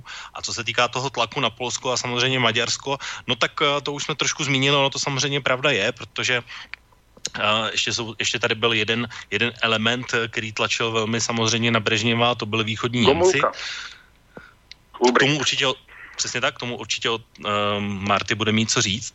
A ty samozřejmě tlačili, protože byl, měli samozřejmě svoji vlastní agendu a viděli, co se děje v Československu a nechtěli to mít samozřejmě doma. Mimochodem, jenom uh, Marty, uh, viděl, ty, ty už to zmínil, že v Maďarsku to bylo trošku jinak než u nás, v Německu to bylo Já trošku jinak než u nás, v Jugoslávii to bylo než trošku jinak. Ano. Tak uh, když se na to podíváme z tohohle mezinárodního hlediska, tak jak se na to ptá Kamil, tak uh, viděl jsi tam nějaké rozdíly, nebo jak to vlastně bylo mezinárodně z tvého hlediska? Tak ono to bylo, eh, my jsme vždycky ve všem papeštější než papež, jo, to se ví. Takže zatímco v Maďarsku, ve východním Německu a, a v Jugočce nechali, nechali malí živnostníky živnostníčkama, že jo, nechali je prostě živnostníčkovat. Tady se to stejně ve finále vyřešilo formou takzvaného melouchu, což je česká rarita, že jo. Eh, když se byl malý, kdo ti spravil boty, že byl, já nevím, jestli jsi městský kluk, nebo jestli jsi lesnický kluk, jo. Ale u nás tam, co jsem já žil, tak tam byl nějaký pan Škoda a celá vesnice si k němu chodila zpravovat boty, protože to byl švec a uměl to. Kdyby to bývali nechali plavat, tak uh, ten malý živnostníček by si tam někde živnostníčkoval, tak by si tam jako příštěpkařil, uh, byla, zrovna tak na trh si někde bundu nebo svetr a paní Mikolášková zase ti to zašila, že jo. Takže se tady melouchařilo. Zatímco v těchto těch zemích to bylo volný, že jo, východní Německu, Maďarsku, aby si chodili zemědělci na trh prodávat, to prostě normálně šlo. Tady se to snad povolilo až v 80. Takže se to tak jako povolilo. No. Ale chápu, že ten polský Gomulka na nás řízení trošku měl, no, protože to byl teda jako stalinista veliký a to si budeme povídat. Tady se dost často nemluví o tom, že v nějakém období, a teď nevím úplně přesně, kdy dokonce Poláci na Těšínsku na nás pítli, že jo, překročili naše hranice. A taky nejsou V roce svatoušci. 38. V roce 38. No vidíš. Spolu Já s to Hitlerem. někdy bylo, ale nevím úplně přesně. To zkusili, no. Ano, no neskusili, udělali. Oni to udělali, no. Bylo teda, myslím, že to byl jediný počin naší armády, že jsme tam tak nějak dostali pryč. Ale udělali to, no, tak chápu, že prostě Gomulka asi ne, Ale, nepotřeboval to, takový ale tohle bylo úplně jiná situace, to bylo o 50 let dřív samozřejmě, takže, takže těch, část Těšínska je v Polsku kvůli tomuhle eh, výpadu v podstatě. Ale když se podíváme na, na rok 68, tak samozřejmě uh, tam je, je jedna věc to, že se sice o invazi rozhodlo v Kremlu, to je samozřejmě pravda a, a svatá pravda a poslední slovo měl Brežněv, ale uh, na druhou stranu byl tady určitý tlak a, a ne úplně malý právě i tady z těch východních zemí a speciálně právě z východního Německa a z Maďarska minimálně. Polsko bylo, bych řekl, asi tak ještě trošku pozadu v tomhle. To nebyl úplně ten největší tlak. Největší tlak byl Maďarsko a východní Němci. Což mimochodem říká i, i Vojtěch Filip k tomu. Tak východní Němci se nediv, jo, tam byla rozdělená země, že jo. No, taky úplně nelogicky, ale ono se dá nějak pochopit z výsledku té války. Teď vlastně se dělali na ty hodný a na ty, na ty zlý Němce, co jsme si z toho tady dělali legraci, že ty hodný Němci, jako že byli zrovna teda Prusové a Sasíci byli zrovna ty hodný Němci a Bavoráci byli ty zlí Němci. Což když přizvíš k mentalitě těchto těch dvou jako vy, národností, tak to je teda opravdu jako odvážný počin to takhle pojmenovat. A najednou ty hodní Němci byli naši, naši přátelé hrozní, že vozili nám sem Trabanty a Warburky. My jsme si tam zase jezdili pro boty, to si pamatuju, že jak jsme vždycky, náš táta mluvil dobře německy, samozřejmě stará škola, tak vždycky, když začínal školní rok, tak jsme se sebrali, odjeli jsme letadlem na Schönefeld, do východního Berlína, koupil nám boty do školy, kopačky, že jsme oba hráli fotbal, že? a ty v té době tam byly kopačky, tady byly akorát takový ty bardějovky, se tomu říkalo, se šlo barděvé, ty byly nedostatkový, anebo byly gumotextilky a tam si koupil jejich nějaký značky, které opravdu byly dobrý kopačky a vydrželi ti i dva roky. No a takže prostě v Německu samozřejmě tam se museli utahovat šrouby, že. Tam se prostě museli utahovat šrouby a nějaká takovýhle... Ty by byli první, kteří by vymysleli, proč je tam v tom Berlíně to zeď, že jo. Kdyby se to tady začalo jakoby povolovat. Kdyby se No, já jsem, já jsem vlastně tu nemůžeme... otázku jsme asi ani nezodpověděli ještě. Jak jsem říkal, že když se bavíme o té mezinárodní situaci, tak uh, vnímáš si to tak, že jsme v opravdu, nebo i v, třeba z hlediska té politiky. A já když se podívám, tak nik- nikde v žádných materiálech není, jako že by se snad uh, Československo dalo cestou odstoupení nebo vystoupení z Varšavské smlouvy nebo vystoupení z toho podřízeného stavu vlastně vůči Sovětskému svazu. Tak zase je to jeden z těch argumentů, který se používá. Viděl jsi ty něco takového, že by se mohlo stát? Nebo připouštěl to někdo vůbec? Ne, to by... A samozřejmě, že ne, to bylo vyrobený tou propagandou, aby se to vůbec tohle mohlo stát. Tady o tom si myslím nikdo, možná, že jo, možná, že o tom někdo někde uvažoval v nějakých anarchistických kopkách, ale ty lidi byli fakt jako v pohodě a říkám, ta tvár z toho Dubčeka, to, že ten socialismus má nějakou šanci, tenkrát tomu ještě někdo možná věřil, no dneska samozřejmě, že ne, ale já si myslím, že to byl, to byl pokus, který, který mohl výjít na nějakou časovou, na nějaký časový úsek, že jo ale prostě tyhle ty režimy nepotřebují, aby se něco uvolňovalo, protože když se něco uvolňuje, tak to uvolňuješ víc a víc, víc. A to si myslím, že je to, čeho, bá, čeho se báli. To jsem si zrovna říkal i v tom Německu, jako by se začali bát, nebo ptát by se mohli začít, a proč nemůžeme za tu zeď, když tam je taky Berlín, že. Za chvilku by tady lidi chtěli volně cestovat, což v té době s nějakýma omezeníma samozřejmě šlo, když jsi měl dobrý profil ještě, akorát to bylo prostě takový ponižující, si to vyběhává. Ale další uvolnění, další uvolnění, to je prostě něco, co prostě jaká v té době asi byla životní úroveň v Rusku, tady jsme se fakt relativně neměli špatně, že to si to budeme povídat. Neměli jsme se jako úplně špatně. Ten standard, který nějaký prostě byl, v Rusku to bylo daleko horší a to asi opravdu nepotřebovali v Rusku, aby se to dozvěděli, že my se tady teda takhle máme, no. Že máme No tak, eh, švédskou košili a šusták. Hm, tak já nevím, jestli jsi poslouchal naší poslední relaci, ta naší cestovatelskou, když jsme tady řešili o tom a, naší a návštěvu Ukrajiny, tak a, tam ten rozdíl oproti dnešku a, a Česku a, a současné Ukrajině je samozřejmě tam, ty desetiletí tam jsou prostě, to se nedá nějakým způsobem No jasně, vymazat. no jasně. Tady to samozřejmě taky jako tomu nepomohlo, ale naštěstí z, z, jako z dob eh, z historického hlediska je nějakých 40 let opravdu zanedbatelný období. Jo. A protože naši mm, dě, dědové a pradědové byli opravdu borci, tak většinou ta architektura, ty baráky a ty mosty a všechno to tady vydrželo. Jo. Takže se to potom jenom zrekonstruovalo. Tam, tam je propad 100 let, že jo. To jako já teda Ukrajincům držím palce, ale moc nevěřím tomu, že by byli tohle schopni dát dohromady v nějaký historicky dobrý době. A ještě přitom, jak je tam rozvrácená morálka lidí. To, když se tady zeptáš Ukrajinců, tak mi řekne, u nás prostě i na doktora musí dát úplatek, aby tě vůbec vzal doktor. Tak je to jsme, že jo. Já myslím, že nejhorší zločin, který oni spáchali, je ta paseka na té morálce těch lidí. My jsme tady jaké nebyli žádný svatoušci, ale proti tomu, co je tam, si to možná ani neumíme představit. No já vrátím se ještě k Vojtěchu Filipovi a je tady jedna věc, kterou taky zmínil v tom rozhodu pro denní Guardian a to je, že podle jeho názoru by se KSČM za 50 let staré události neměla omlouvat. Osobně si myslím, že to nebude odpuštěno, myšleno asi KSČ nebo KSČM, ale KSČM nemůže cítit žádnou zodpovědnost za 68. Bylo to rozhodnutí pěti zemí Varšavské smlouvy. Dodal s tím, že invaze způsobila velké škody mezinárodnímu socialistickému hnutí a vedla i ke zroucení komunismu ve východní Evropě v roce 89. Tak co si myslíš o, tom, o tomhle? Je to, dá se dát současným komunistům vyva, vina za rok 68? No tak já nevím, kolik je Vojtové Filipovi, jako tomu to je kolem 60. No, tak nějak asi To bude. znamená, že jo, vej, tak to znamená, že v té době mu taky bylo tak třeba 10 let, tak samozřejmě nepůjdu a ne- neřeknu Vojtovi Filipovi, ale Vojto, ty můžeš za 68, jo, to asi ne, samozřejmě. Uh, Ani když jsou, ani když jsou podstatě právní ten- nástupce KSČ a hrdě se k tomu hlásí? Když se hlásí k tomu, že jsou uh, nástupci komunistů, tak to bych jim ještě až tak nevyčítal, to je jejich osobní problém. Ale jako je fakt, že de facto dneska ta generace těch komunistů uh, za ten 68 jako fyzicky nemůže. Otázka, jak se chovají k tomu odkazu, jo. ale v tom je snad jediný má pravdu Vojta Filip, protože ho čas nějakým způsobem, nebo ta doba ho amnestuje, že v té době za to asi opravdu nemohl, ale bohužel by něco takového mohli spáchat znova nějakou šaškárnu, že jo.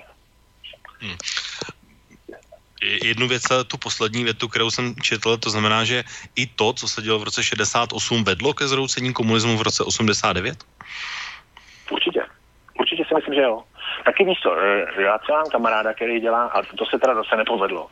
Eh, První, co napadlo lidi v roce 90, tak se jako, a to si určitě už zaregistroval, že si ty 68 ty jakoby re- reformní komunisty strašně najednou zvedli a mysleli si, že uh, musí vyrazit zpátky do svých pozic, jo, což je ale... Že budou pokračovat. To je no jasně, tak, jako hele, bývalý tak, komunista... počkej, tak Aleksandr Dubček vlastně byl ten, ten symbol toho vlastně. Mhm.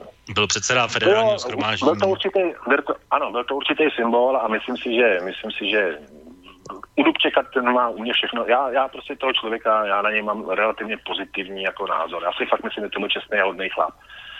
To jsem pochopil, ale to se zvedali jiní 68, kteří si okamžitě mysleli, že mají nějak automatický nárok na něco. Jo. Akorát jim došlo, akorát jim třeba nedošlo, že prostě za 20 let se spousta věcí změní a takový ty, co se chtěli vrátit do rádia, tak zjistili, že nejsou schopní dávno toho tam ani obsluhovat techniku, že a tenhle ten kluk, který tam teda můj kamarád pracuje, říkal, kamaráde, u nás dneska přijdeš do jídelny a na každý druhý židli je hůl, že. Takže prostě se správně nevyhodnotili. Já samozřejmě je mi líto 20 ztracených let u některých lidí. Do dneška těm komunistům nesmlčím to, jak zničili Martu Kubišovou. Protože to byla opravdu paní zpěvačka na vrcholu svých tvůrčích sil a prostě 20 let stop je zločin proti lidskosti. Jo. Když neudělala žádný, si vím, že, že, že neudělala žádný kriminální čin. Jako. To si myslím, že jsou ty zločiny. To, co napáchali na morálce těchto těch lidí, nebo nás všech, jako, že, to si budeme povídat. Tak tady je takový úplně symbol samozřejmě té okupace je uh, samozřejmě Marta Kubišová Modlitba. a seriál Píseň pro Rudolfa III. A ještě je tady minimálně jedna, jedna osoba, která je pro mě tím symbolem a to je uh, Kamila Moučková. Hlasatelka československé televize jo. tehdejší. Neumím posoudit, uh, jak jsi to viděl ty jako dítě, ale já jsem tohle možnost neměl vidět, takže znám to jenom až samozřejmě ex post uh, dávno. Co, se ještě otázka je, možnost otázka chvíli vrátit. Moučkový, která je famózní, fa, ta byla famózní, tak otázka je, jestli, jestli to byl její občanský postoj, anebo jestli prostě měla tu smůlu, že měla zrovna službu, no. To je, to je těžký, no. ale jako naprosto si, naprosto si ty dámy vážím, že jo. A, Marta Kubišová je prostě v mých očích jako Mount Everest a mám od ní podepsanou desku a podepsala mi ji v říjnu roku 1989, když pracovala v ulici v Jámě a bylo to, tuším, nějaká obnova Prahy nebo něco takového, nějaká, nějaký pražský úřad, prostě jako běžná úřednice tam pracovala, já jsem se to nějak dozvěděl a chtěl jsem udělat svojí mámě radost, tak jsem vzal doma nějakou desku a nechal jsem to od Martičky prostě podepsat a byla to úžasný. Je to úžasná dáma a prostě komunisti na, na ní vykonali teda opravdu příkoří, který nelze, nelze odpustit. Nelze to odpustit, kolik jako takhle zašlapali talentovaných lidí. Tak. Uh, je to bohužel smutný, smutná fakt, smutný fakt, a je to tak. Já možná jenom ještě k té vojenské části, to jsme taky, už jsme o tom mluvili, že jedna část je ta invaze, to je vlastně to, o čem se bavíme. A pak byl tady, jako byly různé takové ty pojmy, které se s tím spojují, tak je vlastně uh, socialismus s lidskou tváří. Ale pak je tady ještě jeden, který s tím souvisí a to je dočasný pobyt vojsk. A zajímá mě, a jestli vidíš ten slovo dočasný, jak se měnilo v čase z hlediska toho, jak se o tom mluvilo tehdy a že vlastně z dočasnosti se stalo v podstatě 21 let. Se taky na věčné časy, že? ale eh, hele, zase s tím mám osobní zkušenost, za kterou v podstatě nemůžu, když jsem se oženil, tak moje uh, žena měla babičku v Milovicích, to nemusím nikomu vysvětlovat, co byly Milovice. To znamená, že jsem do té zóny, kde oni jako byli ubytováni a měli tam svůj obchod a všechno, tak kde oni jako by sídlili, tam ti teda došlo, že, ní, že ní, není něco v pořádku. To znamená, že se to fakt nechystalo na žádnou dočasnost. Jo. Tam to prostě bylo normálně sídliště, prostě postavený uh, a oni si opravdu plánovali, že budou tady, že už tady budou. Oni jsou tu rádi, co si budeme povídat, že jo, jako Rusům se tu líbí. A já si myslím, že to nebylo plánované jako dočasné, že prostě tady nějaký kontingent vždycky měl být. Nemyslím to si, bylo, že to prostě bylo plánovaný určitě. To bylo zase, to věc... pustili mezi lidmi, aby, aby měl takovou tu falešnou naději, že to snad někdy skončí, že Hmm. No, e, tady je vlastně jedna důležitá věc, možná taky, kterou, která se na to váže, protože uh, spoustu věcí jsme se dozvěděli podle toho, tak jak ty to říkáš. Spoustu věcí jsme se nějakých dozvěděli, ale jsou ještě nějaké takové bílé stopy minimálně v archivech, které třeba ještě neznáme. Ty české jsou docela otevřené, ale ty ruské moc ne třeba když se budeme bavit obecně, je jedno na které straně, zeptám se tě, máš ještě ty nějaké otázky, které bys si chtěl třeba k srpnu 68 vědět a ani po těch 50 letech je nevíš? Ale abych ti pravdu řekl, tak eh, nechci, protože když, když, už, když už jsme nebyli takový frajeři, že jsme to opravdu v těch 90. letech všechno vysvětlili a položili na stůl, tak teď už mu to vážně nestojím. Teď už mu to vážně nestojím, protože je několik mi je, v zimě mi bude 55, uh, už žiju dávno jiný život, uh, dávno se pohybuji v jiných reálích, mám úspěšný dítě, mám prostě vnoučata, dělám si svoje koníčky, mám relativně dobrou práci a vážně už se v tom nechci patlat a hlavně mi vždycky vadí, že každý rok na tom vždycky vystoupí takový ty postarší hrdinové, který by si snad na ještě chtěli jako na tom odkazu přihřát nějakou svoji polivku. Takže to mi vadí. Říkám, pokud se to všechno nebylo schopný v tom 92 tisíce, v tomhle desetiletí vysvětlit, tak teď už ať to veme čert. Protože už je tu jiná generace. Už je tu prostě jiná, úplně stejně na tomhle základě bych se do dneška měl prostě nějakým způsobem nenávidět Němce proč. Jako, jsou tu jiné generace, doufám, že ta Evropa je prostě jiná a chci tomu prostě věřit, že se dožiju prostě v klidu svýho konce v nějakém míru a budu se koukat prostě na hezké věci a tohle už fakt zpátky už bych se do toho, nechal bych to být. Nechal bych to historikům, samozřejmě vědcům bych to nechal, ať to prostě prostudují, ať mají materiál, ale už bych z toho nedělal žádnou velkou kauzu a hlavně ty protagonisti už jsou, z těch snad žije už jenom jaké, že jo tak bych to nechal už prostě plavat. Už mě to, přestalo mě to zajímat, abych to řekl. Samozřejmě si vždycky budu pamatovat ten spát, budu si pamatovat tanky, vím, že to bylo špatně, ale už bych se v tom opravdu nepadlo. Hmm.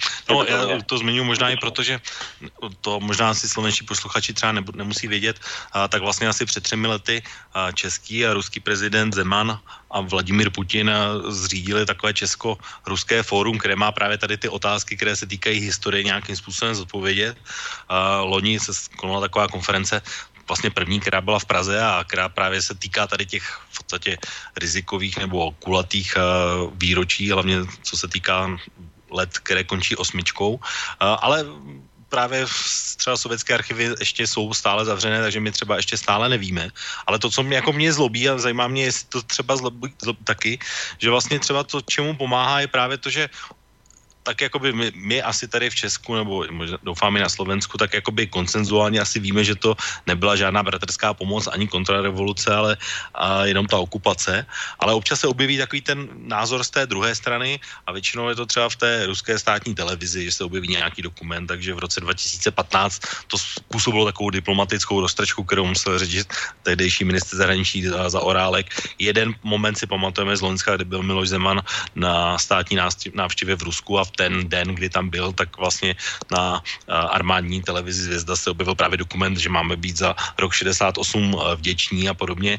A dokonce i takový uh, analytik, který určitě posluchači budou znát, Valery Pjakin, o tom mluví podobně, že vlastně Sovětský svaz nás zachránil od pádu jednotek na to pár hodin a bylo to vlastně rozhodnutí ne Sovětského svazu, ale globálního prediktora. No, uh, tak uh, vlastně nejsou tohle vlastně ty věci, které to jakoby stále drží nějakým způsobem uh, při životě, i třeba tyhle dokumenty, nebo třeba tyhle názory, které se vlastně taky opakují každý, každé výročí v podstatě. Tak ale teď jak si řekl to jméno Pjakin, jo, tak Pjakin je na mém žebříčku odborníků úplně stejně vysoko jako zdejší superstar prostě nezávislého éteru, pan Kapal, jo. Jsou pro mě na stejný úrovni. To znamená, že co říká Pěkin, je mi fakt jako jedno. to, ať si pan Pěkin prostě plká a když ho někdo chce poslouchat, tak ať to fakt dělá. Fakt mu to jako jeho, jeho duševnímu zdraví to fakt to neprospěje. To, o tom jsem přesvědčený. Tam to mám přesně, to je stejná superstar jako náš nejmenovaný pán tady z nejmenovaného média ale, eh, ale prostě samozřejmě, samozřejmě se tam tyhle ty tlaky pořád budou, že jo, tak jako ty, ty vojáci, generálové jsou vždycky takový, jako že by nejradši válčili, že jo. To je samozřejmě, to je samozřejmě pravda. Tenhle ten výpad jako se jim náravně povedl, že to byla vlastně úžasná logistická akce. Možná, že jsou na ní nějaký vojáci pišní. Já jsem prostě přesvědčený o tom, že to zničilo vztahy mezi dvěma národama, který jsou si jakoby etnicky příbuzný na 50 let. To si fakt myslím tohle budou blbě dávat dohromady. Samozřejmě dneska se prostě na ty Rusy už nekoukáme tak jako že přes zeď, ale nebo jako přes prsty, ale, ale prostě na 50 let zničili něco, co se mohlo v pohodě a velmi přátelsky jakoby rozvíjet. To zazdili. A to bych, to si myslím, že bychom jim nikdy neměli odpustit. Těm Rusům myslím. Víš, jako, že to takhle zničili. Ale prostě nějaký pjakiny a, a že se vůbec o pjakinovi řekne, že to je analytik, no tak to je teda opravdu skandál, no, to je opravdu to je plachalo. Já to viděl snad dvakrát v životě, říkal jsem si, no, to čeho to ruší dál ty kluku. No tak eh, ono to má ještě, když bych šel ještě o kus níž, tak eh, jsou tady, já si pamatuju, takové facebookové skupiny, které chtějí, jakoby, že Československo chce 21. srpen 68 znovu, uh, nebo že Československý, Československý Majdan v roce 68 vlastně naštěstí ukončili voj, vojska, tanky sovětské armády a děkujeme a podobně. Tak tohle tě třeba taky, ne, bereš to jenom jako nějaký kolorit, nebo to bereš jako vážně? Hele, jak to můžu, jak, jak takovouhle věc můžeš, být, můžeš brát vážně. Stejně tak jako tenkrát, jak jsem říkal, Bělak byl krejčí a to. Ty takovýhle ty týpci, uh, ty týpci prostě, který mají IQ houpacích koní, tak vždycky se jim strašně líbí nějaký jakoby extrémní řešení, takový to rázný, jako já to vyřeším, já to za vás vyřeším, jo. A teď se vždycky objeví nějaký pitomec a začne, začne vykládat nějaký koniny bych prostě, a já je snad ani nebudu jmenovat, abych jim nedělal zbytečně PR, tak samozřejmě tyhle ty lidi, prostě, kteří jsou svým životem nějakým způsobem zklamaný nebo tak, tak se jim to strašně líbí a vždycky se takhle, a navíc teda ten internet je velmi svobodný médium, to je jenom na tobě, co si z toho veme, že jo? Tak já když z toho otevřu, tak si řeknu, no aha, tak ty se podíváš na množství pravopisných chyb a na ty bludy, co tam z toho vypadnou a říkám si, no, tak nedá se jim dělat, no, jsou mezi námi tací, že? Vůbec se tím nezabývám. To je zbytečný, eh, víš co, každý den můžeš udělat hezky a nemá cenu se ukazit těma lidma. Proč? Nemám to zapotřebí. Hmm. Nemyslím no, si o tom nic po těchto webech prostě. Mm-hmm. Tak uh, já jsem to zmiňoval jenom proto, že i tyhle názory samozřejmě zaznívají a já jsem to chtěl říct, protože budou to přímo vztahuje k tomu, k tomu dnešnímu tématu. Ano, budou zaznívat a, a zaznívají, takže proč uh, to neříct, není to nic tajného a, a je to tak. Uh, já možná ještě... Určitě, ať zaznívají, tak, uh, jenom svobodným možná... prostředí, tak ať zaznívají, že jo? Tak. Uh, na nás možná... je vyhodnotíme, že jo, pro sebe. Tak. Už uh, můžeš, teď už možná posled, poslední, poslední věc, eh, kterou bychom asi měli zmínit, tak to je vlastně dokument, který přímo jakoby navazuje na ty srpnové události z roku 68. A ty jsi se s ním asi pravděpodobně setkal vysloveně na vlastní kůži. A, a ten dokument se jmenuje Poučení z krizového vývoje ve společnosti, a, který No, vlastně. Ty, tyhle stejné názory vlastně popisuje vlastně tím stejným způsobem, jak jsem to teď řekl, jo. Uh, řekni zase, nebo zeptám se tě, jak jsi, jak jsi se s ním potkal ty, protože už se teda logicky v té době někdy, jak, aspoň jak já to chápu, musel potkat s tím, že všichni členové strany museli souhlasit s tímhle dokumentem. A chtěli si No, nějakou práci, musel si souhlasit s tímhle dokumentem a že to byl vlastně takový ten základ, který na těch dalších dvě desetiletí jakoby určil ten vývoj a výklad těch událostí. Tak víš mně se tohle to nemohlo dotknout, protože já jsem, já jsem vyučen poctivému řemeslu a vždycky jsem ho chtěl dělat, takže jsem ho dělal. Nicméně jsem se už jako učeň, tuším, stal, aniž bych to, aniž bych řekl ano nebo ne, tak jsem se stal členem brigády socialistické práce a členem revolučního odborového hnutí. Aniž bych do něj vstoupil, jsem najednou byl členem, protože to bylo jako automaticky. Pokud si chtěl pomýšlet na nějakou vyšší funkci řídící, tak uh, už si musel prostě v té straně být. Jistě existují nějaké jako výjimky čestný, jo, ale prostě už si v té straně musel být. A musel si uh, souhlasit jenom s tím jediným možným správným vývojem. Jo. A já tady nikomu nechci vyčítat, že to udělal, protože, uh, protože prostě to byla taková doba.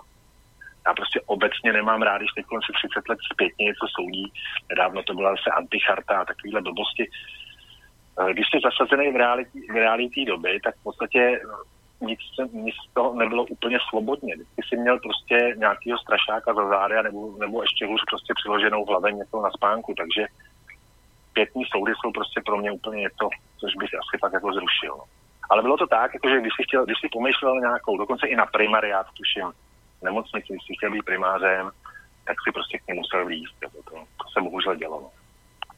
Bylo to tak. Tak eh, a to, ty, to jenom možná naivní otázka moje, ale protože než nežil jsem v téhle době, tak abych tohle mohl nějakým způsobem vnímat, tak uh, vlastně ti lidi, kteří, jak, jak jsme o tom se bavili na začátku, že byli vlastně nadšení a vítali Dubčeka a tak, tak potom už jakoby tohle uh, vlastně se stalo jakoby tím dokumentem, že oni vlastně jakoby rezignovali vevnitř v sobě, nebo byli zlomení, nebo, nebo spíš dávali přednost tomu, tak já si radši tu práci udržím. Viděl jsem tam ty nějaké ty motivace k tomu, že vlastně něco, co by na jaře nemohlo se nikdy stát nebo být akceptováno, se najednou stalo tou normou? To bylo jak u koho, víš co? Pokud to byly, pokud to byly, představ si, že jsi ředitel ko- kolbenky ČKD, jo. Bereš slušný plat, máš, máš řidiče, máš nějaký post, prostě zúčastňuješ se těch zranic, tak se samozřejmě o ten flek bojíš, jo. Takže prostě sám souhlasíš s nějakým tím letím vývojem a řekneš si, no mám to za sebou, kašlu na to. Tak byla taková ta jakoby střední třída nejpočetnější, eh, kde to byli lidi s nějakými normálníma příjmama, který si někde po babičce opravovali barák, nebo si koupili nějakou chatičku a v pátek si řekli, kašleme vám na to, vody na tu chatu, tam pili lahvoví, no, pili, v sobotu šli na mariáž, byli úplně apolitický a prostě to vzdali.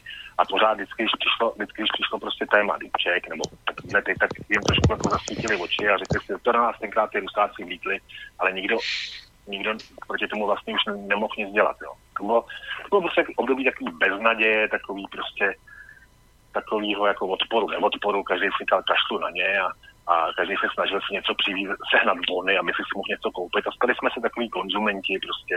Ty, to, ty, ty si nepamatuješ, jak se schánili bony, no to byla trapárna úplně nevýdaná, že jo. To já nepamatuju, to já to pamatuju jako od rodičů, že něco takového se dělo, ale úplně jsem tomu nerozuměl no bylo- samozřejmě. To byla, to byla, to byla rarita v té době prostě úplně nevýdaná. Ty si sehnal takzvanou tuzexovou poukázku, který se říkalo bon. Většinou si za ní dáš 4, 50 až 6 podle kurzu, který vůbec nevím, kdo ho určoval. A za to si si šel do tuzexu, který neustále byl monitorovaný, ale tak si si šel koupit prostě džíny, který, kdyby ty idioti je dali normálně do krámu a ty si tam koupil, tak prostě od tohohle měli pokoj. Oni si to sami vytvářeli, ty, to prostě bylo tak absurdní, že dneska se mi o tom už nechce ani takhle přemýšlet. Třeba Marty, máme, posle, mám poslední, máme poslední minutu, tak možná jenom poprosím úplně nakonec a nějaké pro tebe úplně krátké uh, moto nebo heslo nebo něco, co si bereš z těch událostí z roku 68. Tak samozřejmě bylo to přepadení, byl to zločin, je to historická událost, která se neměla stát v žádném případě. Eh, Rusko by se nám za ní mělo omluvit, protože to pak nebylo jako dobře, ale já bych se opravdu jako rád za sebe koukal jako dopředu. Koukal se do budoucnosti. Ale určitě to byla špatná věc, jako, nesporně. Mm-hmm. Tak, tak to bylo úplně poslední slovo dnešní relace Okénko. Já doufám, že končíme trošku pozitivně a že se do té budoucnosti dívat budeme a že tyhle historické události už necháme v nějakým způsobem v archivu. Příští relace určitě bude nějaké aktuální téma, protože prázdniny a cestovní provoz už pomalu končí a politický život už se rozběhne, hlavně ve znamení třeba v České republice. A primátorských voleb a komunálních voleb a senátních voleb, takže se určitě budeme nějaké téma aktuální. Děkuji v tuhle chvíli Martimu, že byl dnešním hostem v relace Okénko. Já děkuji tobě a přeju krásný zbytek prázdnin na Slovensko a všem lidem dobré vůle a mír duši. Mějte se moc hezky. Tak, tak to byl Marty a od mikrofonu se v tuhle chvíli s vámi, vážení posluchači, loučí Intibo a za dva týdny opět z relací Okénko naslyšenou. Táto relácia vznikla za podpory dobrovoľných príspevkov našich poslucháčov. Ty, ty sa k ním môžeš pridať. Viac informácií nájdeš na www.slobodnyvysielac.sk Ďakujeme.